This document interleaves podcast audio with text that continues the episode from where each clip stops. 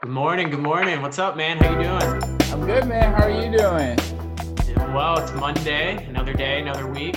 Another day. And I want to welcome everybody to our first episode of Coffee and Clarks. I am Javian. I'm Tyler. And this is our music podcast that we decided to come up with a couple months ago, right? Yeah. It's been what, I think we're on a Zoom call. And we got into some deep conversations, and then all of a sudden we're like, yo, we should start a podcast. Yeah. We were talking for like over an hour. It was like, we should record this. So here we are. We're recording it now. Now we're doing the thing. And the purpose of our podcast is we want to talk about things that we've experienced. Tyler and I both are trumpet players, musicians. And we want to kind of talk about, you know, our lives, what we've seen, what we've experienced either through school or through our profession, and talk about the challenges that we faced, and talk about things we're interested in, such as coffee. We drink a lot of coffee, so we'll talk about some coffee throughout the show and an array of different issues. Yeah, for sure. So I guess there's like four main points that we want to talk about is kind of life within music. So like the performance side of it. Obviously the education side, we're both big. I mean, Javian, you're a college professor, so that's the forefront of what you do. But we also, you know, love teaching life outside of just trumpet too. So lifestyle is going to come into this, which can include, you know, diet, exercise, mental health, you know, all these things that we add to our tool belt, besides just playing trumpet.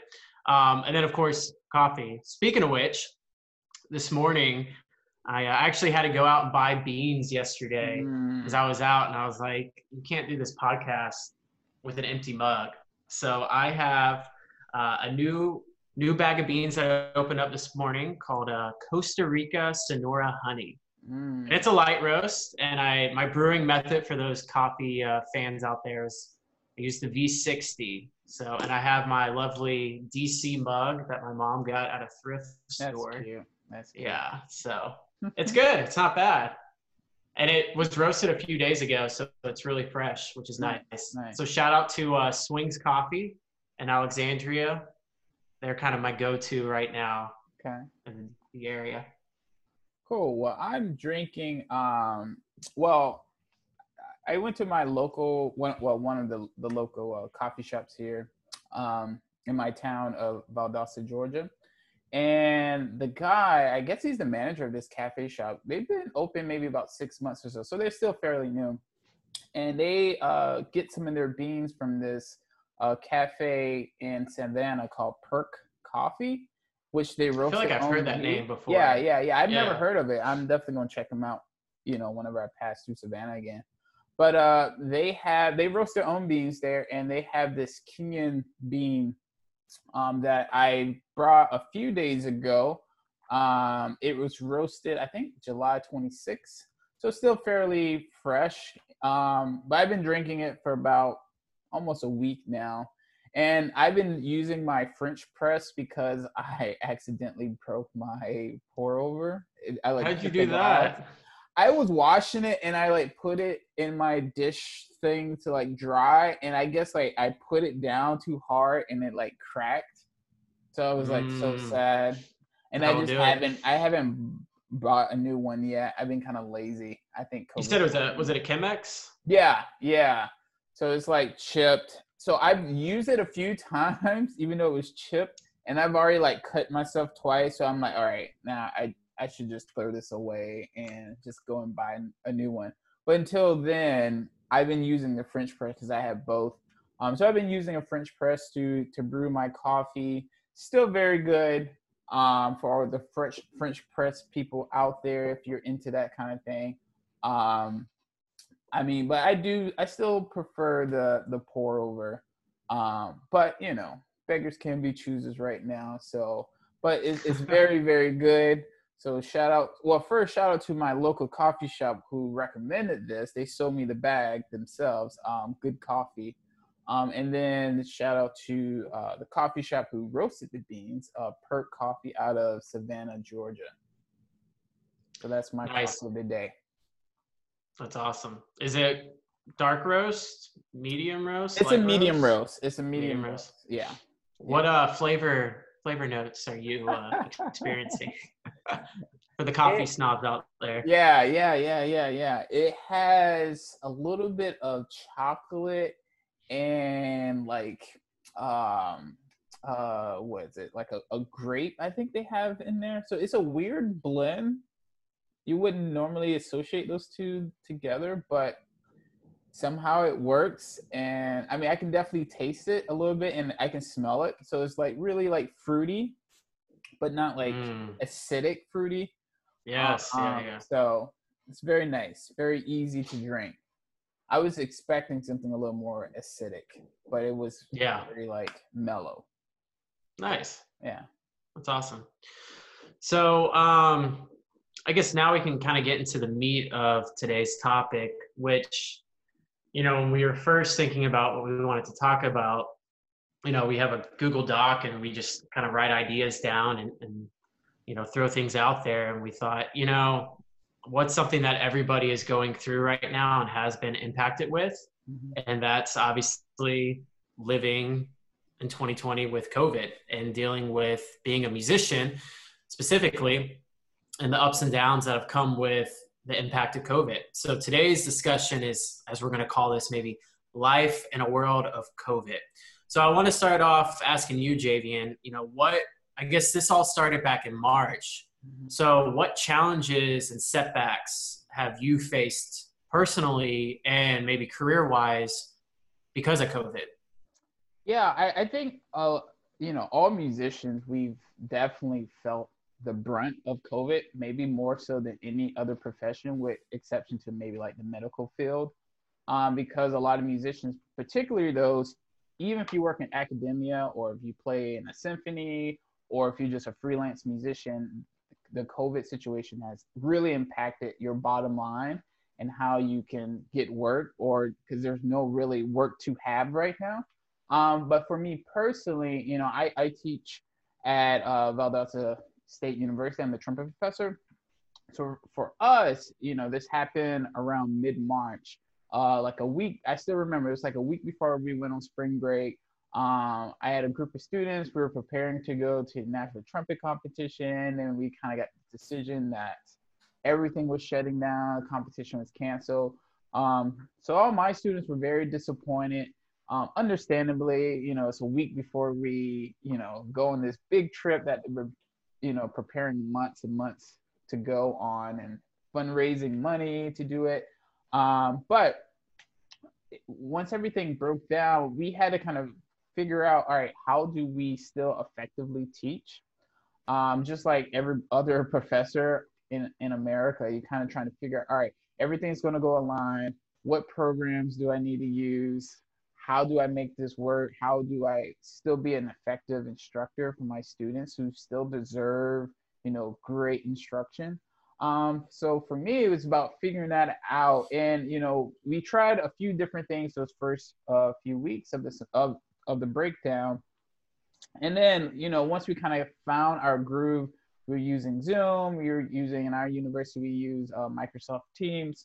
So we use a number of programs, but for me personally, it was always hard just to kind of figure out how I can be effective as a teacher. And then I think once I will have my lessons with my students, you can kind of see how mentally, not broken, but how like drained they were, you know, being in their house all day. And they're, you know, some students are like very concerned about what's happening in the world, understandably, about what's happening in their family. So you really get to kind of see that in person. You know, when they're at the university, you know, they're on campus, so you're kind of separated from like their lives at home. But, you know, being able to kind of like really see inside their house and see the things that they're dealing with, it makes it harder, but it also makes it, you realize how important what you do is outside of just teaching them how to play trumpet.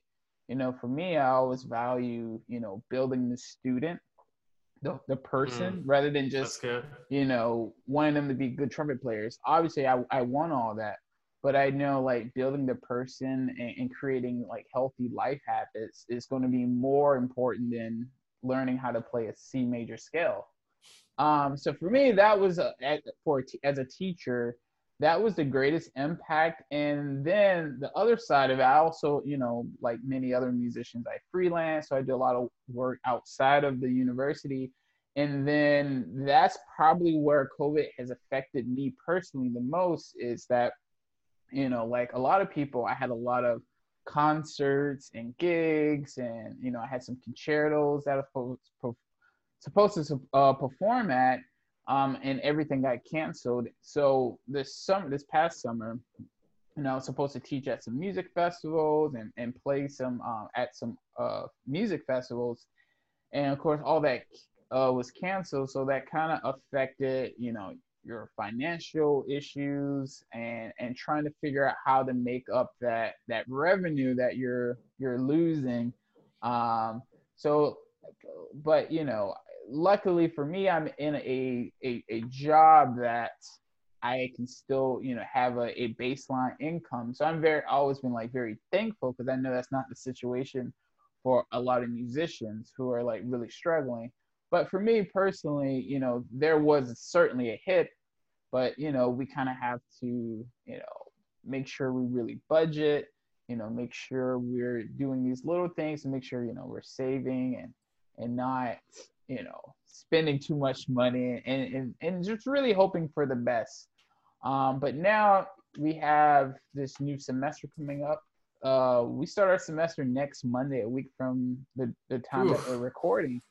So right now the there's a lot of anxiety from professors, understandably, from administrators, from students.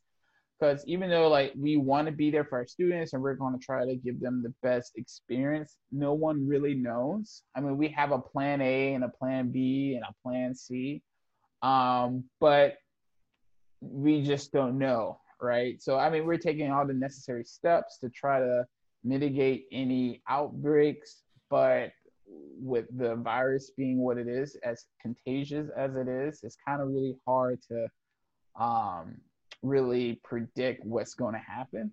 So I think everyone is going to be trying to be as flexible as they can be, because it is a difficult situation, and we kind of, it's going to be really a day by day. I imagine it being like a day by day assessment of what's going to happen. So who knows? And after 1 week of classes, they might say, it's not worth it, we're going to go on. So I don't know. You know, we'll see what happens. How so affected you? Well, it's interesting. So I'm a new member of the Air Force Ceremonial Brass, and January through February, I was in basic training. And when this stuff started going down, every day we have what's called a day room, where if you're MTI, military training instructor, wants to talk to everybody, you go in this day room, and they also post kind of information, you know, headlines, things that's going on, usually like an ESPN one, and then usually like a CNN or Fox or whatever. And so I remember reading about this thing back in January, and all the instructors were like, it's nothing to worry about, because it's over in China, like it's not going to make its way over here. And it was almost like it gave us a little bit of comfort, because we were like, all right, well, we're not in contact really with our families besides writing letters. So we didn't think much of it. And then I remember about a week before our graduation, so this was like first week of March, they were asking us questions like if we had family members that in the last month or 2 months, you know, if they went overseas at all, and if so, where? And so they're trying to gauge how many people were coming to our graduation that had traveled to these kind of hot spots. And because when you graduate, you're allowed to bring your family up to the dorms. And so now you have, you know, if there's 48 to 50 guys in your flight, times that by you know, anywhere from like 2 to 10 family members. I mean, that's a lot of people coming in and out of those dorms. So, you know, they wanted to kind of see what the numbers were. And I remember hearing an instructor say, like, you know, I don't know if we can continue having these family members come up to the dorms, just because, you know, they're coming from all over the world, and, you know, this is going to cause people to get sick.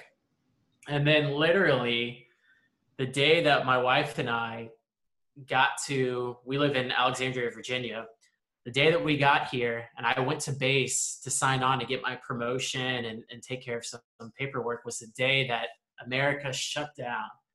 And I remember it too, because, you know, I hadn't really been keeping up with the news because I was, you know, on basic training. And then everything just like closed. And at first, you know, my wife and I were like, well, we've been gone for 2 months, you know, separated. So maybe this is an opportunity for us just to kind of hang out. And, you know, because the military, they were just like, yeah, we don't really know what this is going to do for your job since you're new. And they're like, just hang tight. We'll let you know when we're ready for you. And, you know, a week after that, I think they went from full honors funerals to just the standards, to where they just have one bugler going out there.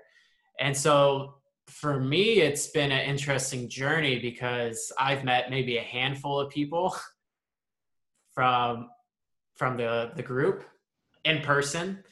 And, yeah, it's very weird. It's at first it was okay, because, you know, I was fine, but now it's kind of to the point where I'm like, okay, I kind of want to get to work and figure out what this job is, because I won this job almost a year ago.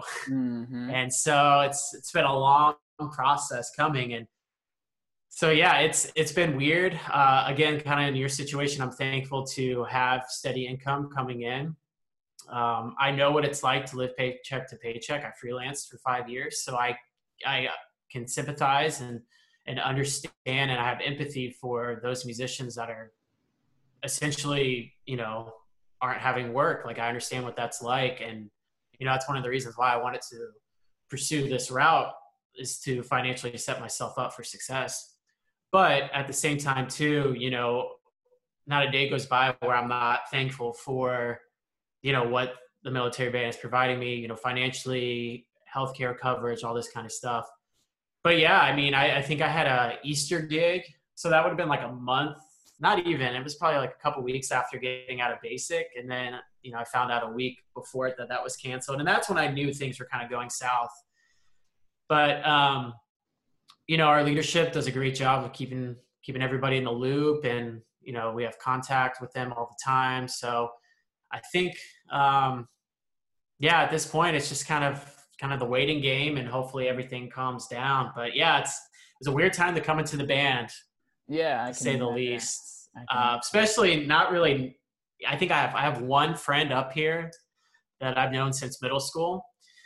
But other than that, it's just my wife and I. You know, so it's like you don't really have friends yet, because you haven't had time to, you know, spend with people and develop those relationships. So it's been weird. It's been weird, man. No, I believe you. So let me ask you this. So, you know, since when you were in basic training, I'm sure you guys were getting like just snippets of information. Like, what was the vibe like with the other members who were going through basic training? Was people like worried about it, or were people like, eh? Or like as things were kind of progressing, what was that like? So honestly, more people were concerned with Kobe Bryant's death in the month of January than COVID.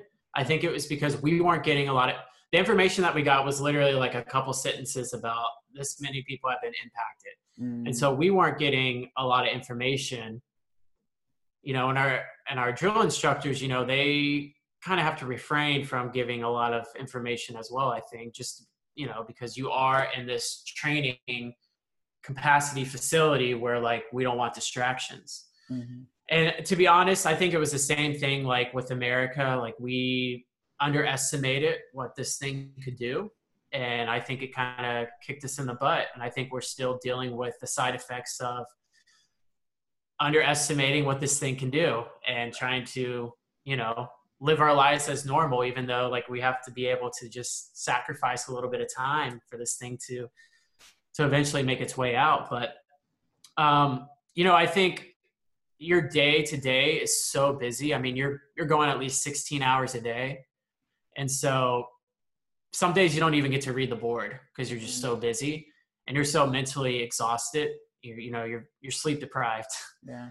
And so you're not really thinking about those things that much. You're just trying to get through or get to the next meal. You know, it's very interesting. It's, you know, whereas now you have all the time in the world to just watch news and just to be a consumer, you know, and I think being out now in some ways is kind of worse because I have nothing to do, which is kind of segues into, you know, another discussion, which has kind of led to my lip injury because I have nothing to do. And so I just practice and, you know, and then developed an overuse injury, you know, and it's like, you just kind of go stir crazy. Right. Right.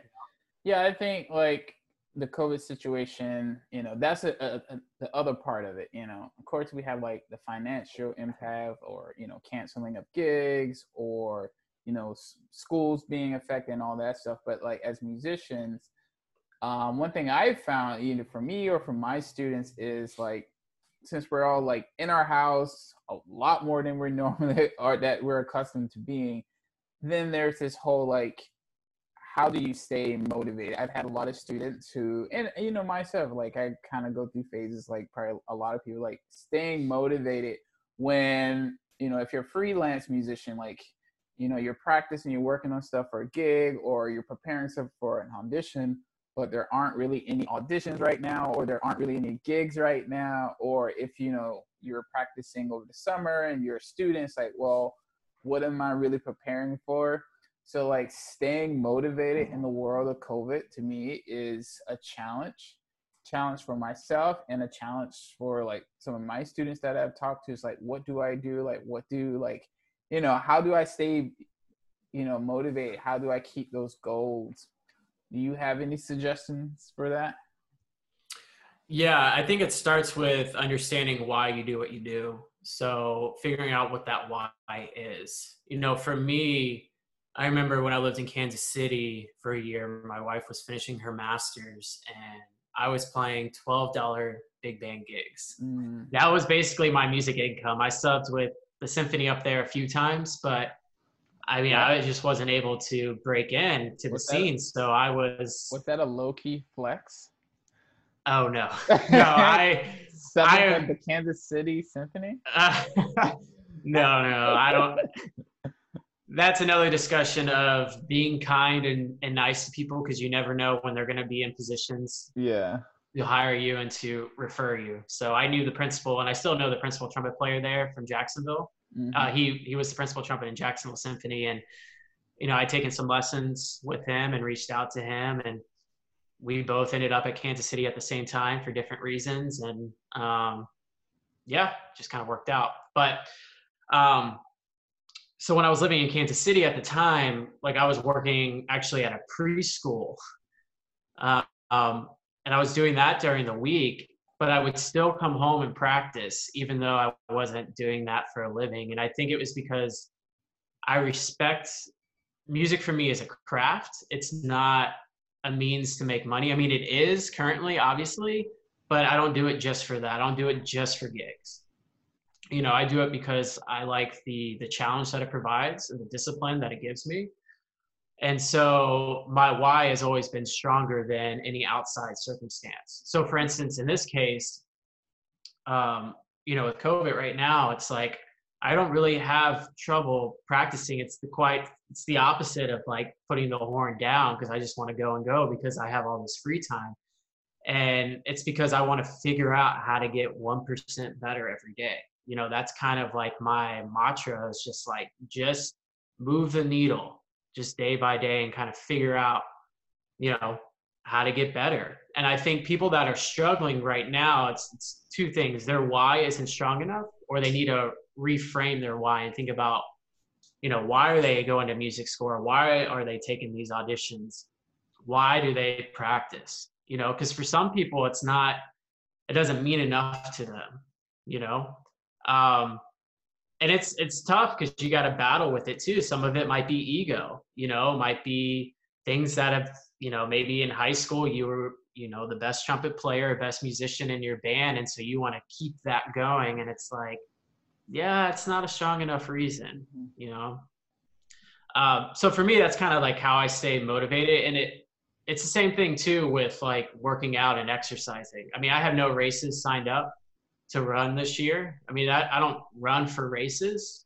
I view races as being a good test and kind of to show me where my fitness is at that day. But it just becomes a lifestyle, practicing, getting better. That's all lifestyle. And it's kind of like a mental, what do I want to say? It's just like a way of living, like you don't even question it. It's a way of life. Yeah, no, it really is. And I think people that are also struggling with this probably struggle with discipline within itself. Mm-hmm. You remove the school aspect of being in school and all of a sudden they falter. I mean, how many students do view the summer as being a time where they can kind of skate by? For me, it was the opposite. It was like I view the summer as the time to really dig in, because when the school year comes, your time is being taken away from you, whether it's class, ensembles, all those things. Yeah, I would say like I always made, especially during school, when I was in school, like I made my largest leaps in my playing during the summer, because that's like the time to, I can get better now. Like this is the time to get better. And, right. Yeah. I always share this story with my students. Like when I was in grad school and living in Albuquerque, New Mexico, the summer between my first and second year, I knew I was going to be, applying for DMA programs, and I was going to be doing a recital and all these big things that were going to be happening that next school year. But like that summer, I was like, I'm dedicating all of I have, all my time to like this craft. And I remember like I would wake up early every morning. I would, practice, do my routine, go eat breakfast, come back, practice, take like a power nap, come back, do some long tones. And I would do this like every day during that summer.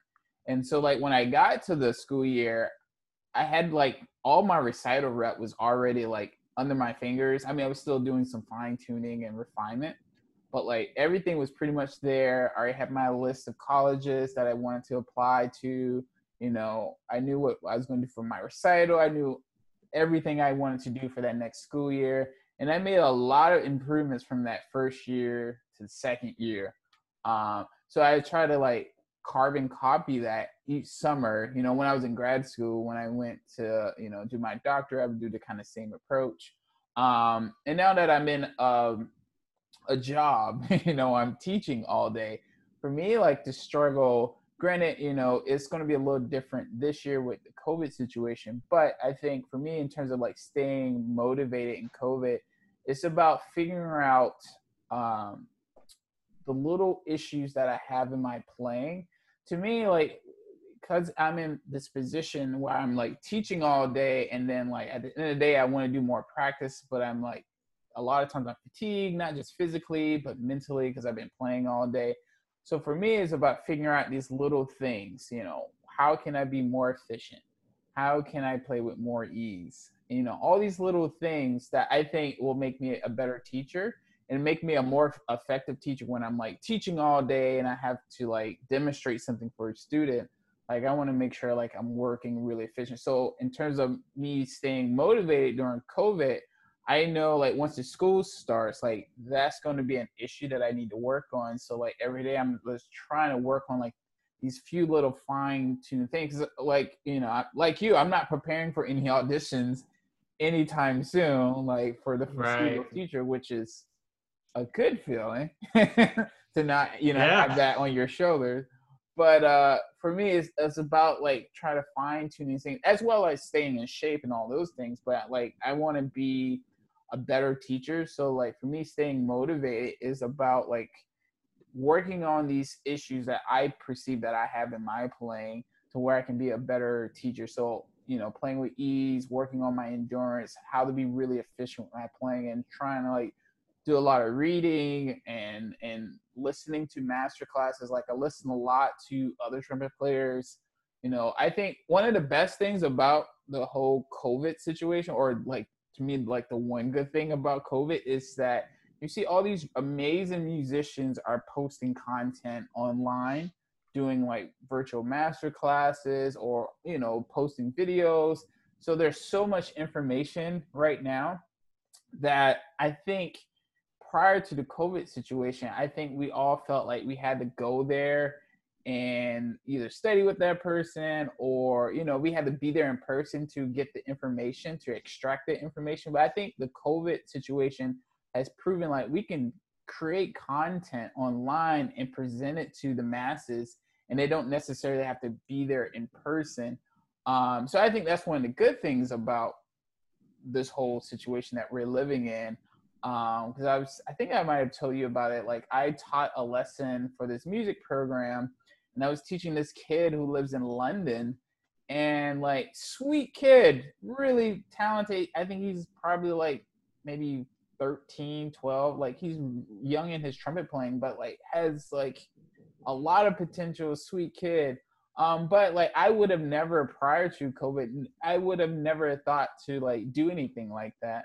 So that's helped me stay motivated, you know, to kind of continue to, you know, become a better teacher, create content for students who don't have access to those things, as well as like working on my issues that I want to get better at as a trumpet player, as a teacher, et cetera, et cetera. So that's kind of helped me motivated, you know, like you said, like, this is a craft. When I talk to people who don't know what I do, you know, they say, oh, you play trumpet, cool. But I explain to them like, oh, I have to practice every day. I have to really work on this skill. Like, they don't really understand it. They think like, oh, you play trumpet, you know, you might have to practice every once in a while, but like, they don't understand like it's the grind of it all. So a lot of times I use like sports analogy, like a marathon runner preparing for a marathon. It's like they have to condition their bodies every day for that race that they're preparing for, or just to stay in shape. And then they kind of get it. So, you know, I'm always trying to fine tune and work on that craft the way you kind of put it, because that's just what we do and that's what we have to do. Yeah, no, I agree. And from what your response was, it sounds like you're setting goals. And so I think some people kind of need to start there, set a goal, whether it's, you know, just picking up the horn and just playing every day, you know, and set the goals low. I've been trying to do this where I've, you know, all right, I'm going to work on these etudes and have this down and record these etudes every week. And by the end of the week, I'm frazzled because I'm like, this is a lot of stuff and I haven't really been able to go deep within this material. And so it's like, all right, well, maybe I need to lower my standards. Maybe it's just one etude or even a half of an etude, but really like in depth type of thing. And so I think it starts there. It's like setting goals for yourself, you know, really trying to figure out, like, reassessing your playing, come up with a strengths and weaknesses list, and just being honest with yourself, like understanding, like, yeah, like when I'm not in school or I don't have gigs, my motivation plummets. And so then it's like, okay, well, we don't know how long this is going to last. We don't know when gigs are going to come back. You know, we don't know if the school environment, I mean, a lot of people are going to be virtual in the fall. So like they're going to lose that kind of environment. So they have to kind of create that environment for themselves. And that's hard to do. Some people, like you said, they don't have the space. You know, they may not have good practice space. Some people may not be able to practice at their homes. You know, if they live in apartments, that's tough. You know, so they got to figure out, I mean, we have friends that are practicing in their cars and kind of doing that whole thing. And it's tough, you know, so you got to kind of be creative and kind of figure out the solution, because it's not forever, right? Yeah. Like this thing at some point will pass this season, but as we're in the middle of it now, you got to figure out how to make it through the best that you can, and just being okay with like, yeah, maybe I'm not able to do as much as I could if I was in a school environment, but some is better than none. Yeah. And that's tough. So let me ask you this, like, besides just the practicing and the playing, apparently this term, the COVID-15 or whatever, is like a thing. I can see that. Yeah. Yeah. I've been like hearing people talk about that. And so, you know, again, one of the things we want to address on this podcast is just like more than just trumpet playing, more than just a musician. Like that's what you do, but that doesn't define you. That's not like your identity.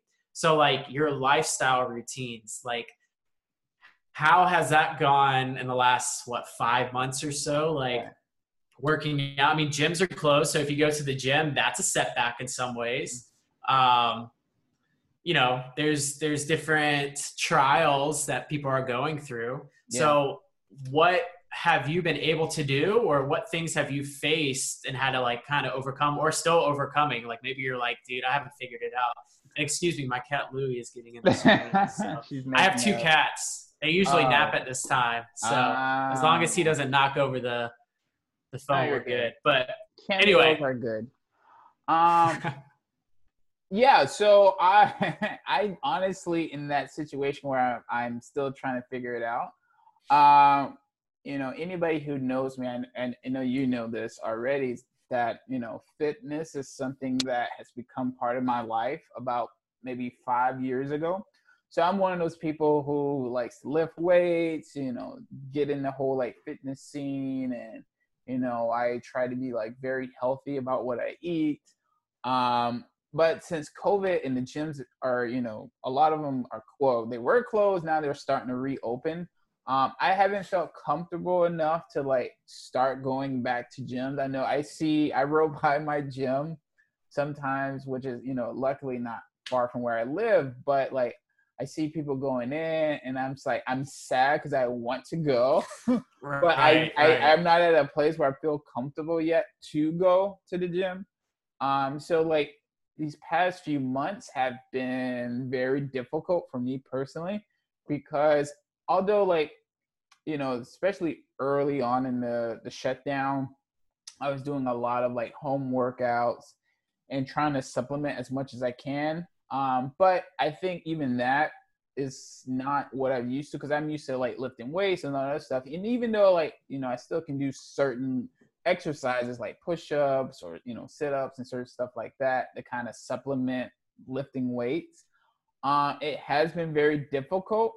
I think for me, luckily, since I haven't been going to the gym, I've been trying to be more focused on like what I eat, and trying to be more rigid about like what I eat, how much I eat, and all those different things. I kind of follow a ketogenic diet for the most part. And for those who don't know what keto is, it's kind of a low carb, high fat diet.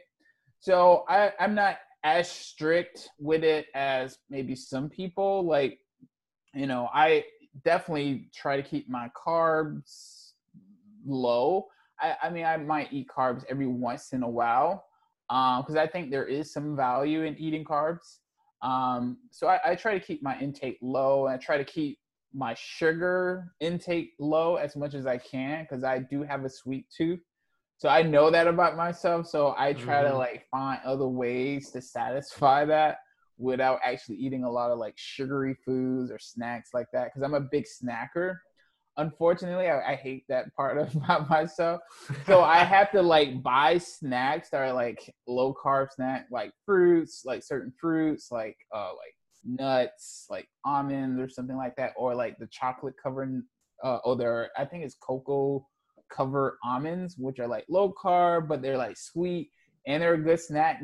They're very filling. So that's like the perfect kind of snack for me, something that's filling, that's kind of low carb, that's, you know, good in like fats and proteins and nutrients and all those good things. So that's kind of like the perfect snack for me.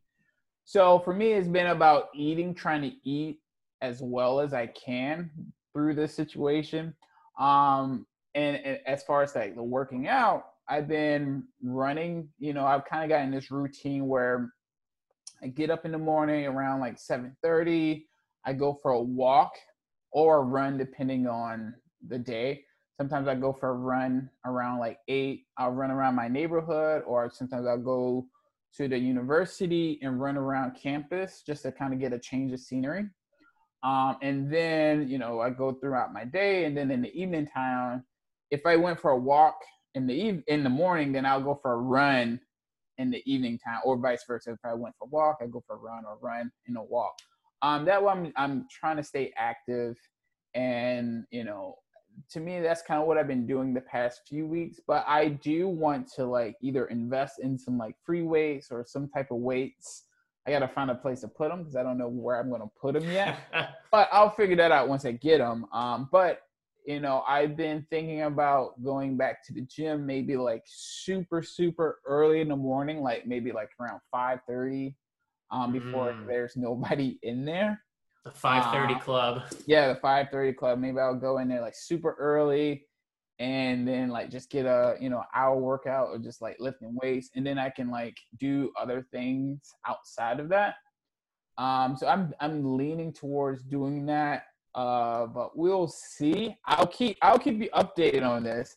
I'm definitely in the camp of still figuring it out, but I think what I've had most success with, I haven't gained 15 pounds. Actually, my weight has been like pretty like consistent within like a 5 pound range.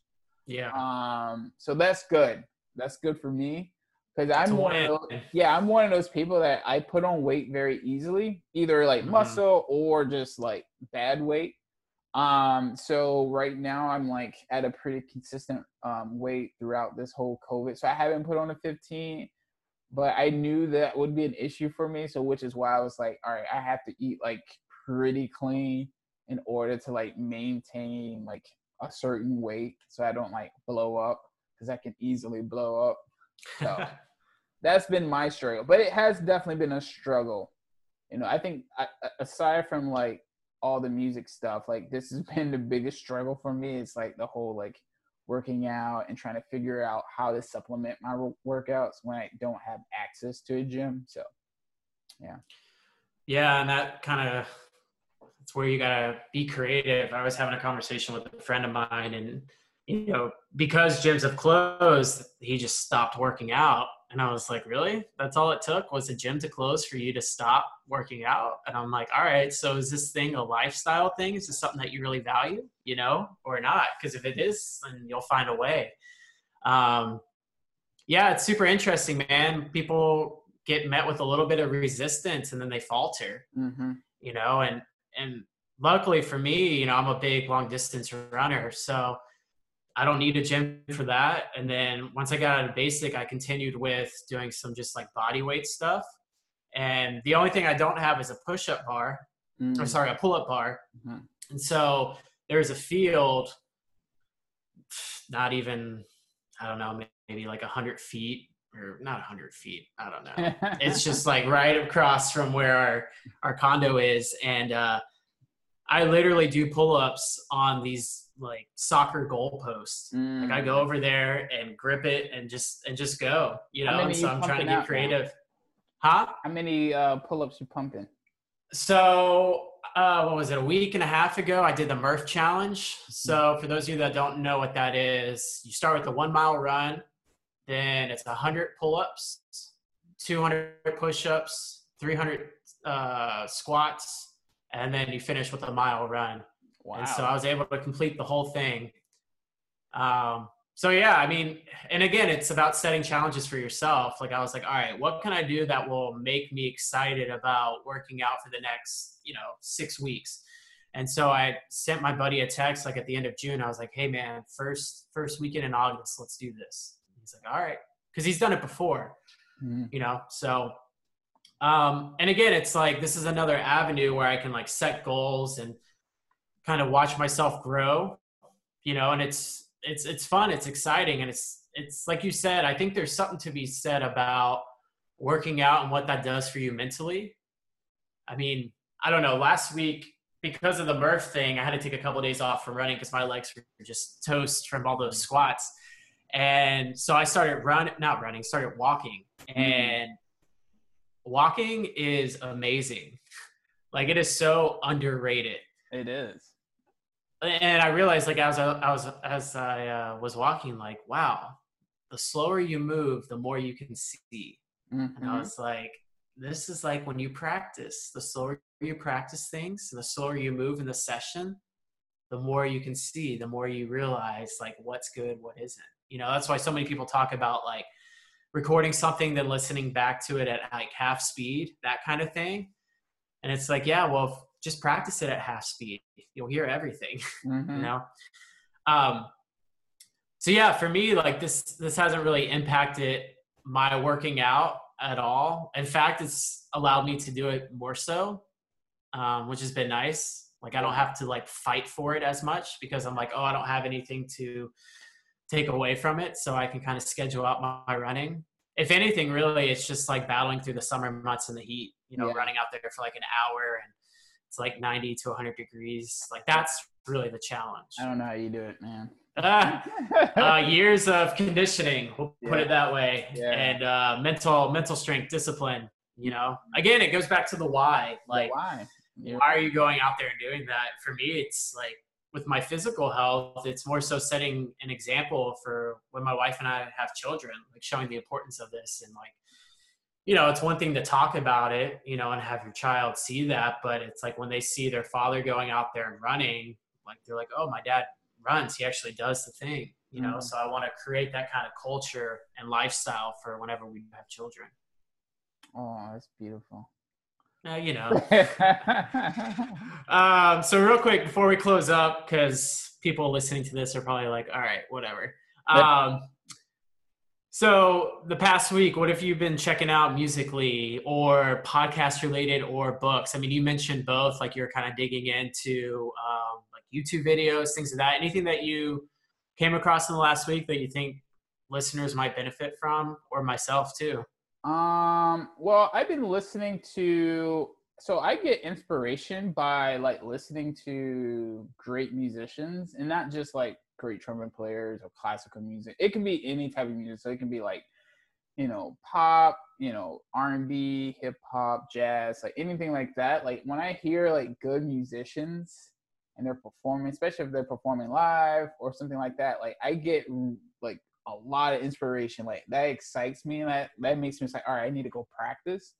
So even though I'm kind of late to the game, there's a group that I listen to. I've been listening to the past few days because I came across their newest videos, even though they released the videos like 5 months ago. This group called Dirty Loops. I know you know them.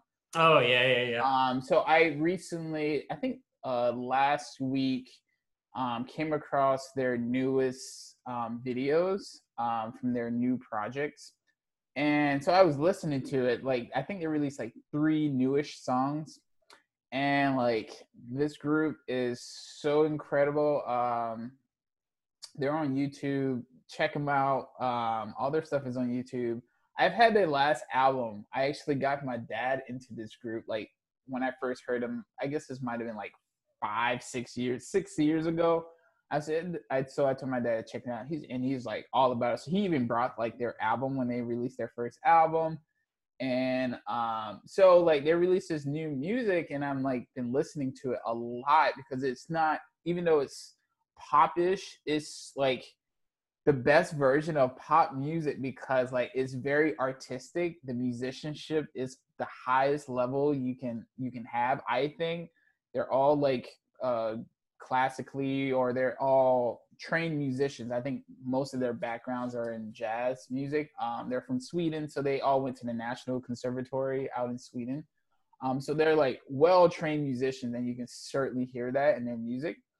So I've been listening to that, and that's been like giving me just a lot of motivation and inspiration to practice, because like even though I'm, you know, a college professor, and, you know, I think sometimes our perception, the way people see is like, oh, we have everything figured out, you know, which is so far from the truth. Right. Like, I hear these guys play. It makes me, it's like, holy crap, I know nothing about music. I tell you, man. Yeah. I'm there with you. Yeah. So that's what I've been listening to. That's what's been like giving me my, like the kick in my butt of inspiration. The past like week, just listening to their videos over the past week or so. So what about you? What have you been listening to, or podcasts or anything? Yeah, so Spotify, they do the whole Discover Weekly thing. Mm-hmm. So I try to listen to that all the way through. And then what I'll do is I'll heart or favorite like what I like.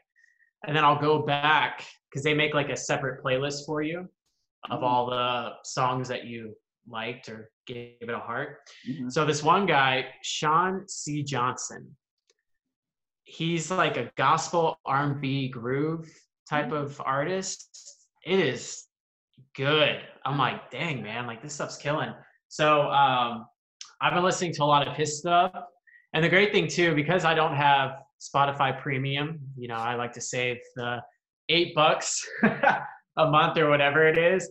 A lot of times they'll play songs. What was that? I said, if you get Spotify, you get Hulu too. So, you know, package deal. Yeah, that's true. So like a lot of times because I don't have the premium, like I'll listen to some of his stuff and then they'll just play other artists that are kind of like similar to that kind of style. So I've been able to like get exposed to a whole new set of artists that are out there, which has been great. And then also, you know, from a trumpet player standpoint, Phil Smith, like I'll just go on YouTube and just like listen to some of his stuff. Hokan, like love his thing. I mean, I'm sure you've been checking out his Charlier recordings. That's a game changer right there, man. It makes you like, how the heck? And then you just watch him play and he just has total control over everything that he does. It's pretty amazing, man. It just shows you like, I was talking to a friend yesterday and there's this quote that I'm probably going to, you know, screw up right now, but it was basically saying that like, you're always a work in progress. You're never a finished product. And that stuck with me because, I mean, just kind of like what you said earlier was that like, just because we have these quote unquote professional jobs, people assume that we have things figured out and we don't, you know, we may have some things figured out, but there's a whole wealth of knowledge and things that we don't yet. And you know, I was telling my friend, I was like, yeah, you're not a finished product until you die, because then it's done. It is what it is. So when you're dead, like that's the finished product. So and that kind of can keep you motivated too, is just understanding like when you're not getting mastery over whatever you're doing, it's like, yeah, you haven't mastered it yet, like there's still work to be done. Yeah, and I would add to, like you say, even though we have these jobs, you know, me teaching at university and you playing in the Air Force, I think, like, at the end of the day, we're continuing to work on our skill, on our craft every day. And even the day that we won our audition, our jobs, like, we had a good day. You know, it's just one day.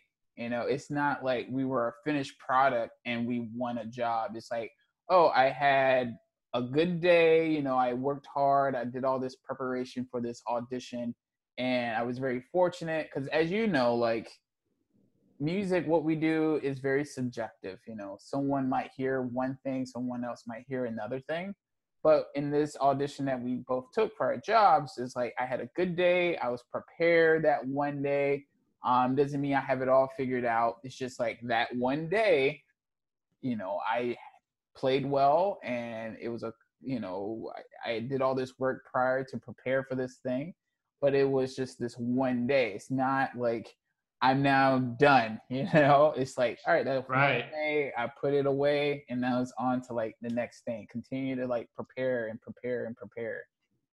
chipping away. Yeah, for sure. I mean, I remember talking to friends about it and I was like, you know, if the audition was, you know, the next day, I may not have won, you know. Exactly. You don't know how your chops are going to respond day to day. Yeah.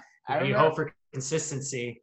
Yeah. I can't remember who it was. He's a principal trumpet player of a major orchestra. I remember being in a master class. I cannot remember who he was, but the quote he said always just like stuck to me. He's like, yeah, I won this audition, but honestly, I just had a good chop day. And that's what it came out. You know, there's the preparation aspect, and that can be a whole nother topic about like preparing for auditions and teaching jobs and all that kind of stuff. But yeah, I mean, a lot of it too is luck. Like, you know, if your competition has bad chop days, like, you know, and you don't, like, you kind of luck out, you know? So yeah, I mean, it's what we do is hard enough. And so I think both of us have an appreciation for just being employed in general, mm-hmm. you know, and I think we both know what it's like to be on the other side and to understand that like this can easily be taken away at any point, especially now me going through this rehab, getting my face back in shape and injuries and all that. Like it's a real thing. Like this thing that you do can be gone in a second or in a day. So yeah, it's scary, but it also makes you appreciate it more. Yeah, absolutely. So anyway, yeah, good first episode, I think. Yeah, I think so. I hope so. A few good things. Yeah, maybe some people can grab some nuggets of Javian wisdom over there. So yeah, I guess to kind of sum it up, I mean, our goal I think right now is to try to post, oh no, they're going to hold us to this, maybe 2 a month. Yeah, I think so. Thanks. Yeah. Set the standard, set the bar low. So if we come out with 3 a month, we'll be overachievers. Overachievers, yeah. You know? Yeah. So there's a learning curve for us that we're going to be figuring out. So just be patient. But yeah, I think that's the plan. Right. Well, Tyler, before we go, where can our listeners follow you on social media? Yeah. So I'm on Instagram and Facebook. I think my Instagram handle is Tyler Duncan 91 or Tyler W Duncan 91. I'm not sure, but I think you can find me on there. And then same thing with Facebook, Tyler Duncan. So you can find me on that. And what about you, man? You can follow me on Instagram. My handle is, I think, nerdyprof07. That sounds about right. Yeah, it sounds about right. nerdyprof07. And then my name, Javian, on Facebook and Twitter, as well as is nerdyprof07. Or 07 for anybody who wants to follow. And we'll be posting stuff on our Instagrams, and you can also follow this podcast on Instagram at Coffee and Clark's on Instagram, Facebook, and we haven't talked about doing Twitter, but we'll probably just stick to those 2 platforms from now and kind of go from there. Yeah, and then coming up, we'll be posting this stuff on YouTube as well, so you guys can have access to that. Get the video, and then working our way through SoundCloud, and then hopefully Apple Podcasts too. So we'll be sure to keep you guys updated on all of those things. Cool, man. Well, this was fun. I enjoyed the conversation with you. Yeah, and some cup of coffee as well. Yeah, mine's done, so I might have a second and start practicing. So yeah, I already did my practice session this morning. So no, look at you, the perks. Already getting after it. I love it. Yeah. All right, man. Well, it was a joy to chat with you. Looking forward to the next one. All right. Looking forward to it. See you. All right. Talk to you later.